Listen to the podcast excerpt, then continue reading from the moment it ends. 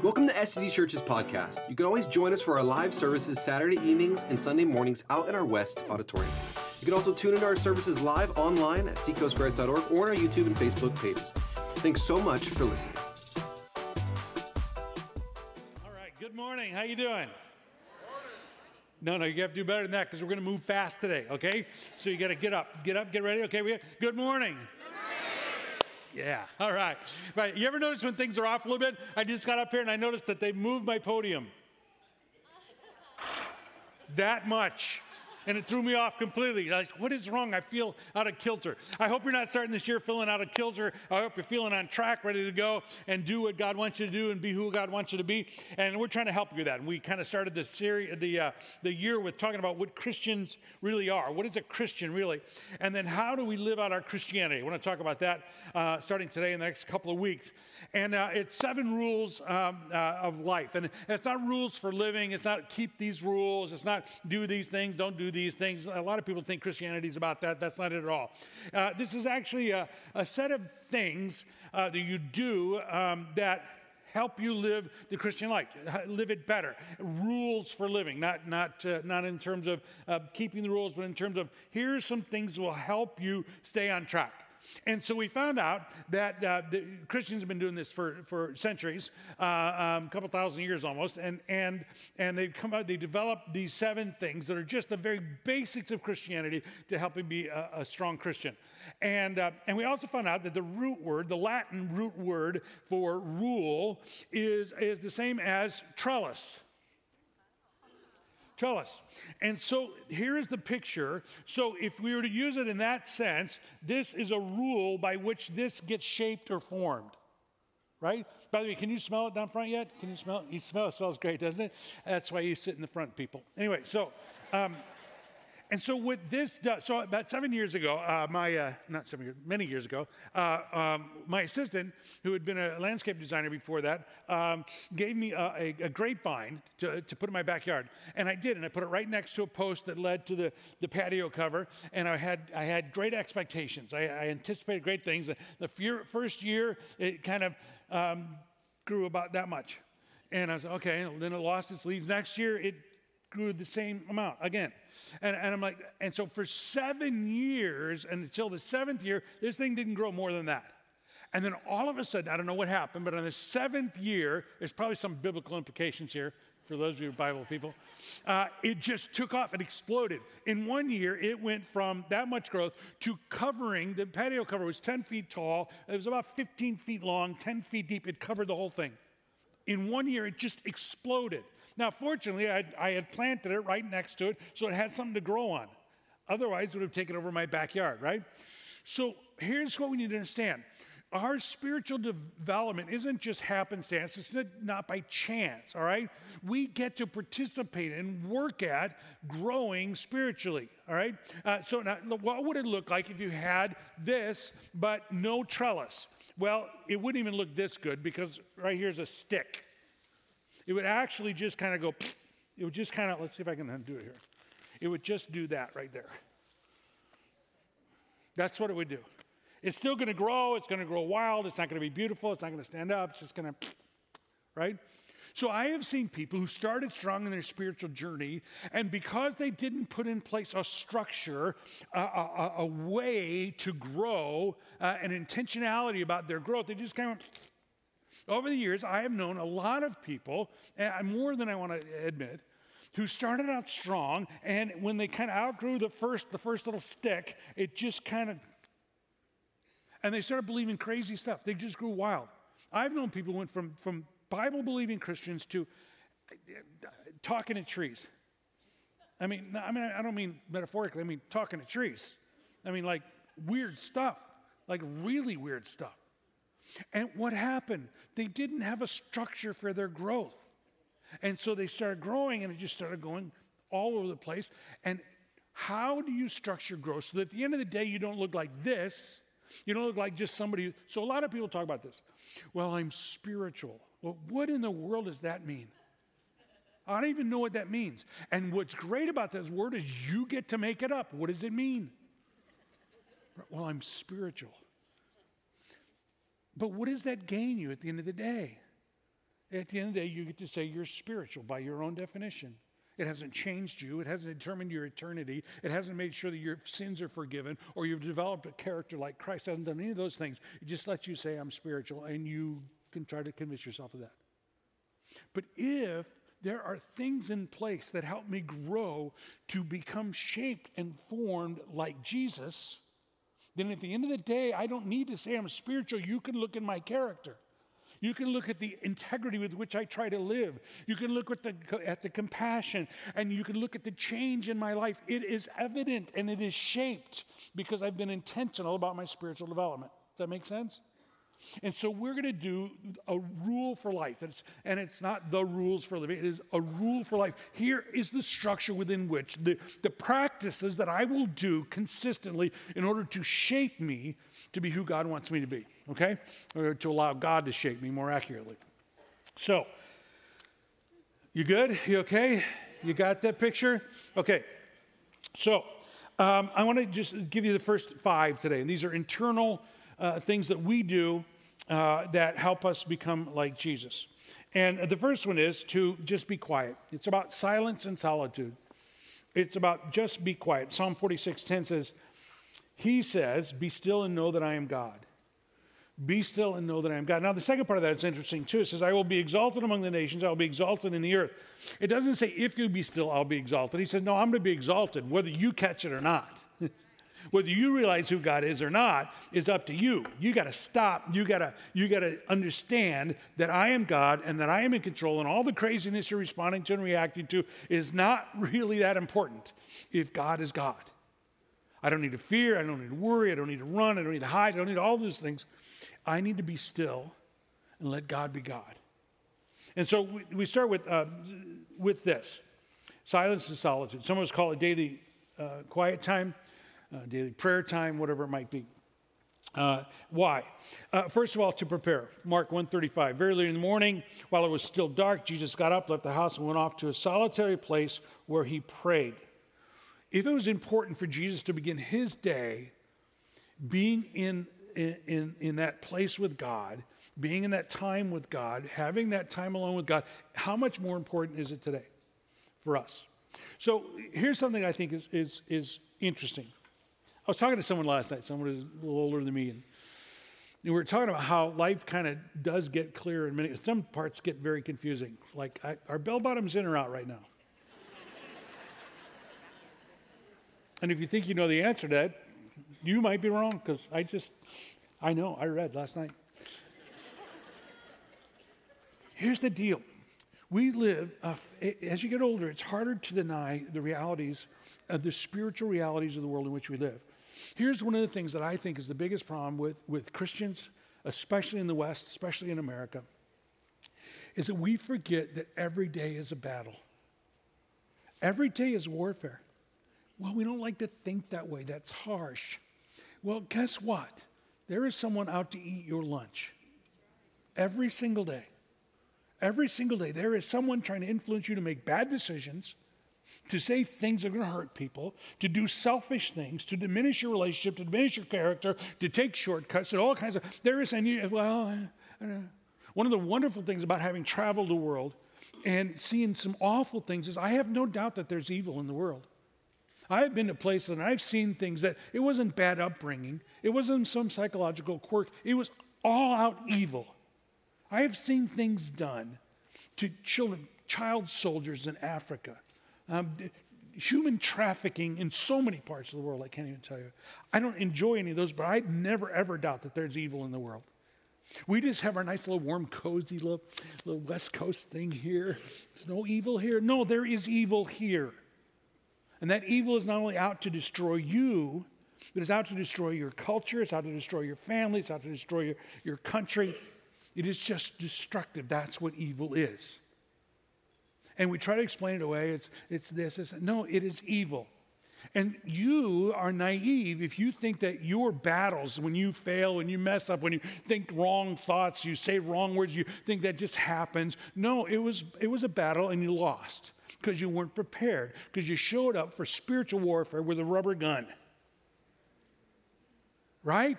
You showed up to do warfare and you had toy, toy weapons. Why did Jesus spend time with God every day? Because he knew there was going to be a battle. There was this whole temptation of Christ that happened, this whole thing, 40 days in the desert. It was all about battle. He knew it was battle. And by the way, his weapon was God's word. Every time Satan tried to tempt him, he said, It is written. in other words, these are God's promises. This is how life is supposed to be lived. I'm not falling for that. That's kind of what this is. This is how God says I should live my life. I have believed it. I have decided in advance. I made a, I made a joke last night when I was youth pastor. I used to try to tell kids, make decisions ahead of time, like at youth group. In the backseat of a Volkswagen is not a time to make decisions. And some kid over here goes, What's a Volkswagen?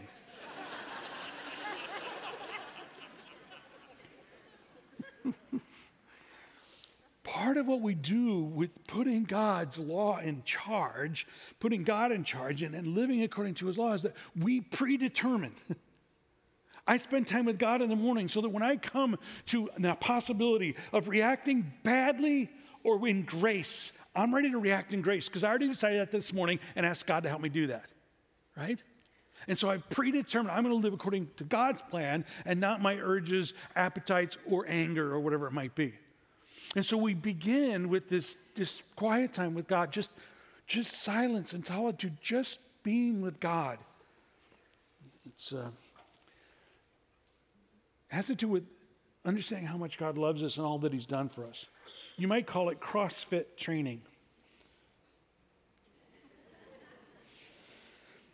We do that to prepare, and then we do it to listen. In 1 Samuel 3 9, Eli, the priest Eli, young Samuel, has come to, to work in the temple, and God kept speaking to Samuel, but he thought it was Eli talking to him. So, what do you want, Eli? And, and Eli says, Go and lie down, and if he calls you, say, Speak, Lord, for your servant is listening. One of the most important things we can do during this time of silence and solitude is listen to God. Listen to God? Yes. Listen to God. Remember that illustration I gave you all ago that I, I, I, will come at some point, I may come to a point where I have an interaction with someone where I have the opportunity to just be, and even justify being nasty. You know what I'm saying? Or I can act in grace. They don't deserve it. I'm not really that good, but I could act in grace. And God knew that was coming up. So is it possible that the strategy this morning that God puts on my heart is you need to be gracious today? And then suddenly I'm in this spot and I go, okay, let's talk about this. Right? You say, well, does God really care? Yes, He cares about that much. Because not only have you dealt with another person in a different way, in a Christ like way that could improve them, it has grown your character to be more Christ like. That is what is supposed to happen every single day of our lives. God wants to be that involved in, interactive with our lives and our character development. So we prepare, we listen, we wait on the Lord. Here's one of my all time favorite passages. I love this passage. I, I, quoted it for you, and we'll list it up there in the King James, because that's how I learned it, and I love it. It's Isaiah 40, 31. But they that wait upon the Lord shall renew their strength. They shall mount up with wings as eagles. They shall run and not be weary. They shall walk and not faint. This idea of waiting on God, it's not, it's not like husbands and their wives. Was that sexist? Because I stand by it. I just want you to know that. And uh, it's not like, no, it's like, okay, God.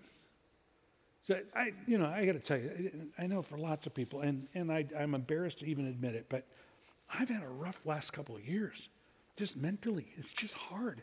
I'm not in control of anything. And not being in control is not a good place for me. It's probably a great place for me. It's not a place I like. I just I haven't been able to be in control, and it's it's hard. It just if anybody else is a control person like that, it's just it's hard. And here's what I've had to do: I've had to admit I can't fix it. I mean, I'm not even talking just about the pandemic. There's other stuff going on that, that I had nothing to do with, and yet I'm I can't fix it. I can't figure a way around it. I can't go through it. I am stuck waiting on God. And yet, I, I, don't, I don't like it. I don't want it to continue. And yet I have to admit, I feel closer to God right now than I have in years because I'm waiting on God, because He's the only one that can fix this thing. He's the only one that can bring it around. Let me just say a word of encouragement to you. Spend some time daily waiting on God so you'll be ready to wait on Him monthly, weekly, yearly, whatever it's going to take, wherever you hit that tough spot, and you will. And you can trust Him. Just be with God. Just be with God. One of the things that I have found during this time is that sometimes in my in my history, I, God's I'll, I'll, I'll, talk to God and I'll spend time with God, and this new idea will pop in, and I'll take the church, and we'll just go. We just it was the right thing at the right time, and God just did it. Right now, He's saying, "You're not going anywhere. You're just going to wait." And it's gotten so tough on, on a regular basis. I'm just on a daily basis, just waiting. Okay, I'm here today. It's all I got. I'm here today. And it's enough. And God is good enough. And it's okay. And yet, if it weren't for these disciplines, these habits, this structure to my faith, I would be running around like a maniac trying to figure out how to fix this thing or change this thing. So the first one is to silence and solitude, be quiet.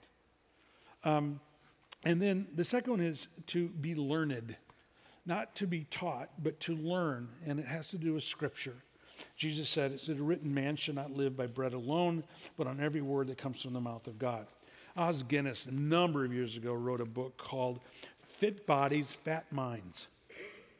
His accusation against Americans, we're more concerned with staying in shape than getting our brains right. I, I had a, I kind of, because it was, it sounded a little too, too cerebral for me. I kind of lowered it down to the lower shelf for me. Buns of steel and minds of silly putty. and he went on to say that we, we, and this was before the internet became so incredibly popular and pervasive, we have mental hedonism instead of loving God with all your mind. See, the idea of, of learning scripture, that's how Christ defeated Satan in the temptation. How you'll defeat temptation. Spending time with God, knowing His Word, knowing how to quote His Word. Um, and, and, we spend so much time. Do you guys get the little report at the end of the week how much screen time you spent? You ever want to hide that? Nobody else see it? You want to do it? Yeah. By the way, one of the things you might want to consider fasting is uh, some screen time. Because we have so much information available. But let's be honest, a good percentage is not looking up something really helpful, it's just looking up something interesting. It's just kind of vegging, just kind of, yeah, oh, look at that, oh, look at that. And, and you're amazed how much of your time it fills up. But the Bible says that we're to love God with all of our mind. Our mind needs to be engaged. The way we engage our mind is reading God's Word. What if we were to take the time that we would normally be vegging and, and just flipping and start reading God's Word? Like a couple came to me last night and they're, they've committed together to read uh, the Bible this year. They're going to do it together. And they said, I know we should have done it long ago. Maybe that would be an idea. Um, so reading God's Word is one, one thing that we can do. Here's what it does for us. Colossians 3 says this since, the, since then you have been raised with Christ, set your hearts on things above, where Christ is seated at the right hand of God. Set your mind on things above, not on earthly things. Thinking about godly things, because nothing below, nothing down below is going to get you what you really need. It's only in a relationship with the God above us, the God who is greater than us, the God who created us, that gets you. And the way we know Him is by reading His Word. The second thing is by listening, and I mentioned I mentioned. Uh, uh, that while ago. But to listen in Ephesians, it's not just listening to God, but listening to God's word. In Ephesians says this. So Christ himself gave the apostles, the prophets, the evangelists, the pastors, the teachers. Those are fivefold ministers of the church, by the way. That God has ordained leaders and has gifted leaders to teach God's word so that, and here's what it's for, uh, to equip people for works of service I could do a month on this passage alone. Um, so that the body of Christ may be built up until we all reach unity in the faith and, and uh, the knowledge of the Son of God and become mature, attaining to the whole measure of the fullness of Christ. Here's the deal if you want to grow, and you, you need to grow in your knowledge of Scripture, and not only can you read Scripture, but there are very gifted people. God has gifted people who can help you understand it because they have studied it extensively more than, more than you have. Most pastors I know are not big shots trying to, trying to, you know, be in front of a crowd all the time. Most pastors I know are actually introverts. And they teach not because they want to be seen or heard, but because they feel a responsibility, because that's what God has gifted them to do. And so, when you are ready to learn, you want to learn. There are plenty of teachers. Whether it's it's here on our staff, we have great teachers on our staff. We have some we have some young teachers that are brilliant around here, so much smarter than I am. And we have some great teachers. We have some small groups. There are other ways. There are tons of books. There's some great people uh, on the internet that make sure they're Bible believing, solid uh, Bible teachers, where you can learn God's word. The way you'll learn to set your mind on things above is to fill your mind with the good news of what God has done and who God is. And that's a part of this listening. Um, and then meditate on it. Romans 8 6. The mind governed by this flesh is death. But so what's happening when you're just kind of flipping through the internet? What's governing your mind? Is it a thing above or a thing below? It may not even be evil in and of itself, uh, but just using that time ineffectively.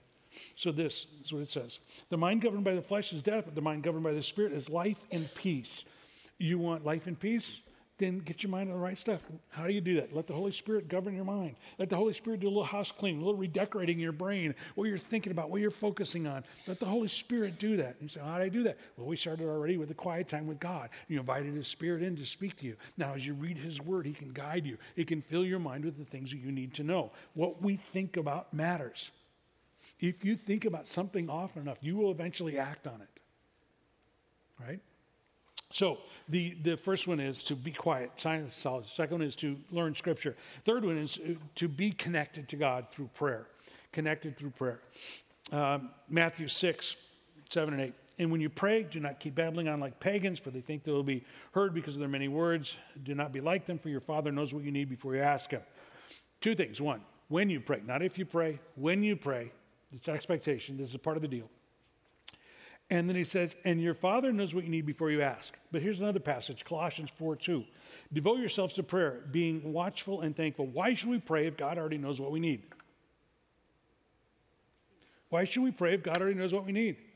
So here's the deal. Here's the deal. Many of us have, have grown up with a mindset, uh, and not from the Bible, a mindset that says you, you, you talk to God when you need something. So God is a divine vending machine and you plug in your prayers and you get back whatever it is you think you need. Okay? But that's not really how it works because you're not telling God anything. See, prayer isn't about informing God of anything. Do you know something God doesn't know?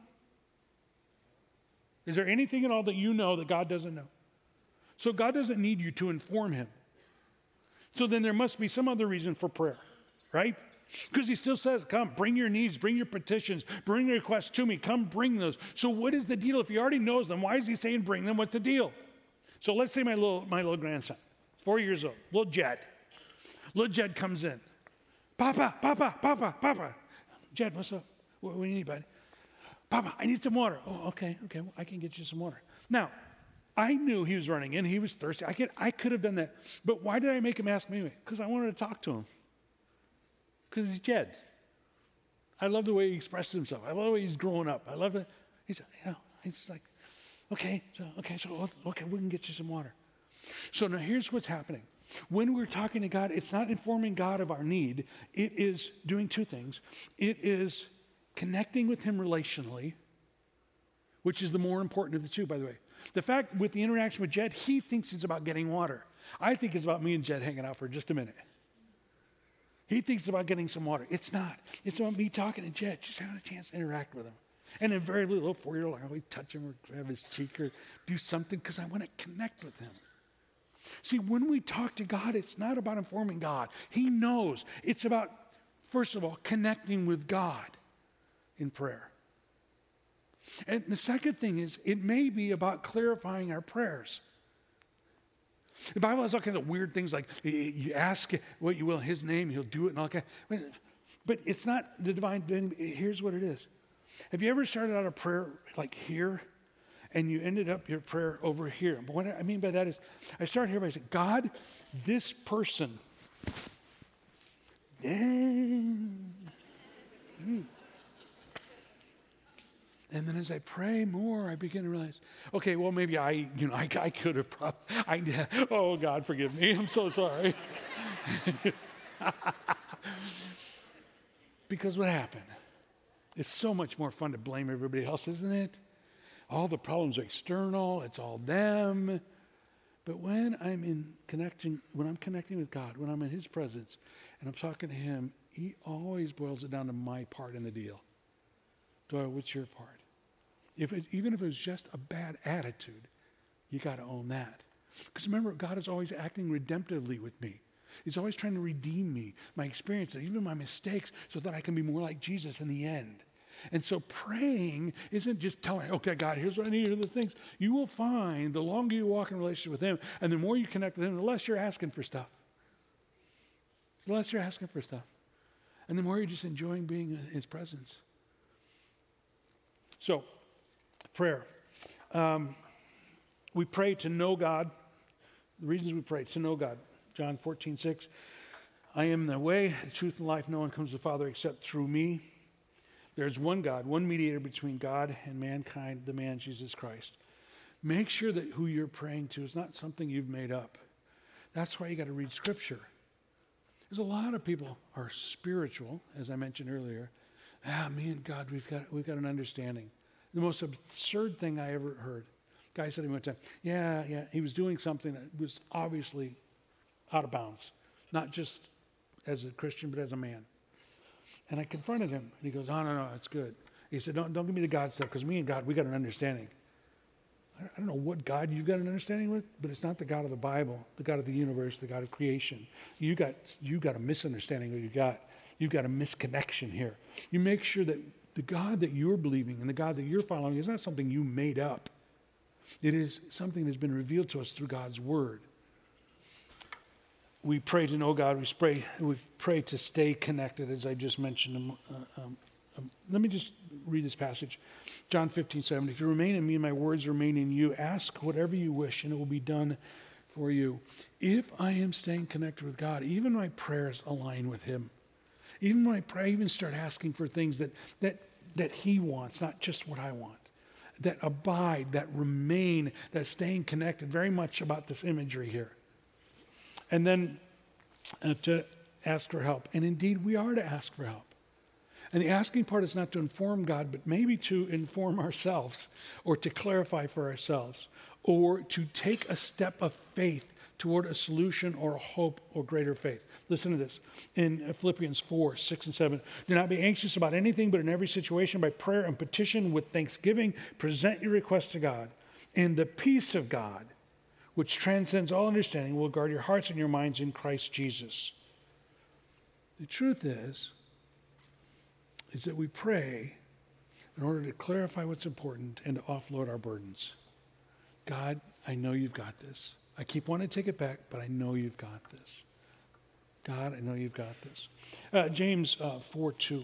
You desire but you not have, so you kill. You covet but you cannot get what you want, so you quarrel and fight. You do not have because you do not ask God. Uh, I mentioned a little earlier um, that some people um, maybe have given up and quit asking God. Maybe it's for, maybe you wanted a mate, maybe you want a child. A desire of your heart, and you've quit asking. But I encourage you not to quit asking. The answer may not be no, it may be wait. Wait is the hardest answer, by the way, because no, you, you, okay, that's it. But wait is really hard. I feel like uh, our church, much of our country, many of us are in a kind of a waiting mode for God to show us what is next. But don't quit asking. Don't quit believing. If you've got a child who's off the rails, um, if you've got something that, you, that you're waiting for, don't quit waiting. Continue to ask God and continue to listen continue to trust Him. The fourth one is to be disciplined in some physical way, like fasting. Fasting. Um, part of why we fast, uh, let me, there are several reasons. Let me read a passage first. Matthew 6 says, When you fast, do not look somber as the hypocrites do, for they disfigure their faces to show others they are fasting. Truly, I tell you, they receive their reward in full. But when you fast, put oil on your head and wash your face, uh, so that it will not be obvious to others that you're fasting, but only to your Father who is unseen, and your Father who, who sees what is done in secret will reward you. What he's saying is if, if you're putting on fast to look religious and your whole point was to make other people think you look religious, well, good job, you're done, you're out. But if you're fasting in order to grow close to God, to clarify some things in your life, you don't need to tell everybody about it. You just it's it's doing a little business, you and God. Let me just give you some things real quickly. You fast in order to prioritize your spiritual growth. The Bible says, seek first the kingdom of God, and all the other stuff will get taken care of. Matthew uh, 6 33. To prioritize spiritual growth. We have a plan for going to the gym. You, some of you have a plan for going to the gym. I should have a plan for going to the gym. We, ha- we need to have a plan to grow spiritually. It needs to be a priority for us. Uh, it is also the reason we fast is to grow closer to God. Blessed are for those who hunger and thirst after righteousness. Sometimes setting aside food for a while in order to get really focused on my relationship with God. I'm not earning God's favor. I'm not getting brownie points. God's not going, oh, good for you it just helps us stay focused. Just like I have to write my prayers. Otherwise, I can't stay focused. Sometimes I need to set aside food. Sometimes I need to set aside screen time. For the next 21 days, we're doing those things. We're fasting many different things, many different people. I would include a, a portion of some kind of food to set aside just to help you stay focused. And whatever time you would spend eating that food, spend that time talking to God. And just fast and just get serious about being a person of, uh, of faith and then get control of my appetites. Romans 12:1. Therefore, I urge you, brothers and sisters, in view of God's mercy, to offer your bodies living sacrifice, holy and pleasing to God. This is your true and proper worship. Just getting your urges and your appetites under control, getting it centered back up again. You, you just need to do that. And then uh, for spiritual breakthroughs. Um, I grew up in a tradition in which when there were issues at hand and we couldn't figure out a way to solve them, whether it was paying the bills for the church or some brokenness in community. I grew up in uh, across from St. Louis uh, when I was um, in my middle school or my um, grade school years, and there was a lot of racial um, violence, tension, and violence happening. And when something like that would happen, the church would be called to a fast to make sure that we were right before God, to not only invite God's presence and His solutions, but to make sure that we were right and ready to do what we needed to do. Here's what it sounds like in Joel 2:15: "Blow the trumpet in Zion, declare a holy fast, call a sacred assembly." What Cody and I have done in, in, in the leadership of the church eh, for the past several years is to stop in January, call a fast, to make sure our hearts are right with God, because there's plenty of issues going on around us. There's plenty of crisis happening around us in our families, in our marriages, in our community, and certainly in our nation. And we want to make sure that as Christians, we're not just reacting, we're not just getting blown around by whatever um, thing is being said, but that we are solidly in right relationship with God, hearing the voice of the Holy Spirit, ready to respond in love to whatever opportunities we have as well as personally dealing with whatever issues we have. And so I challenge you to fast for the next 21 days, whatever it is. I'm, I'm going to do a, a, Daniel plan. Um, you, there are any number of things, maybe just uh, one or two items, whatever it might be. Um, I'm going to encourage you to do that just to get serious. You see, getting saved is easy. Becoming like Jesus is really hard work, right? If you just want a fire escape, you say, okay, I'm in, I'm good. I hope you meant it. But what if you could be like Jesus? That's going to take some work between you and God, working this thing out and becoming more like Jesus. Fasting is a part of what does that. And then finally, and the, the fifth, the fifth rule is um, simplicity.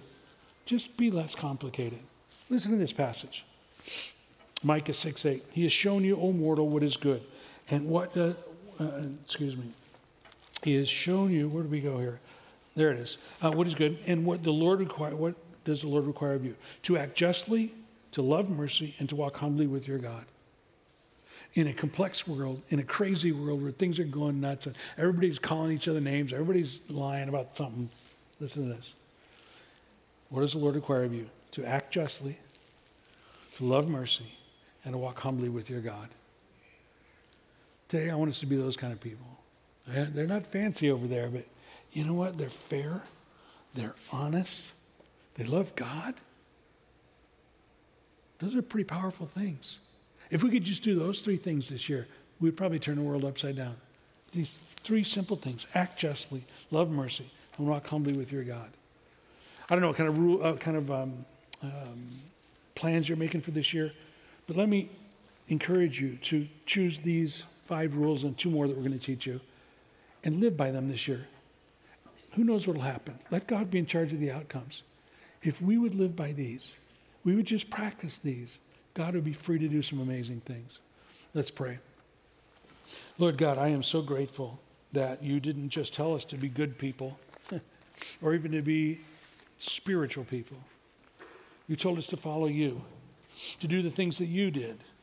And Lord, it didn't seem very complicated what you did, but it was amazing. You walked around, you taught, you healed. Lord God, you, you talk to your Father every day. There's just some wonderful things that we can learn from you. And so today I ask that we would not aspire to change the world today, but to change the way that we are in it. And then, if you choose to change the world, you can do that. Teach us to walk with you, Lord God, every day, simply. Lord, we thank you so much for giving us the privilege of knowing you, walking with you. And now, help us do that. In Jesus' name, amen. Let's stand together. And as you're standing, I'll tell you one thing that you need to know about we have uh, we not only want you to practice spiritual disciplines we are going to be praying uh, as well. There is a wall set up out in the lobby out there and on that wall uh, we would like you to feel free to take a note and write a prayer request. If there's something you need prayer for uh, you don't have to sign it. You can just put on there we're going to have our leaders elders um, staff people come through the lobby this week and stop and pray over those things you put on the wall and, uh, and if you have a praise report, put that there too. We'd love to pray about that. God bless you guys. Have a great week. We hope you enjoyed this message. And remember, we also have live services out in our West Auditorium on Saturday evenings and Sunday mornings. Or you can always join us live at seacoastgrace.org or on our YouTube and Facebook pages to hear these messages in real time.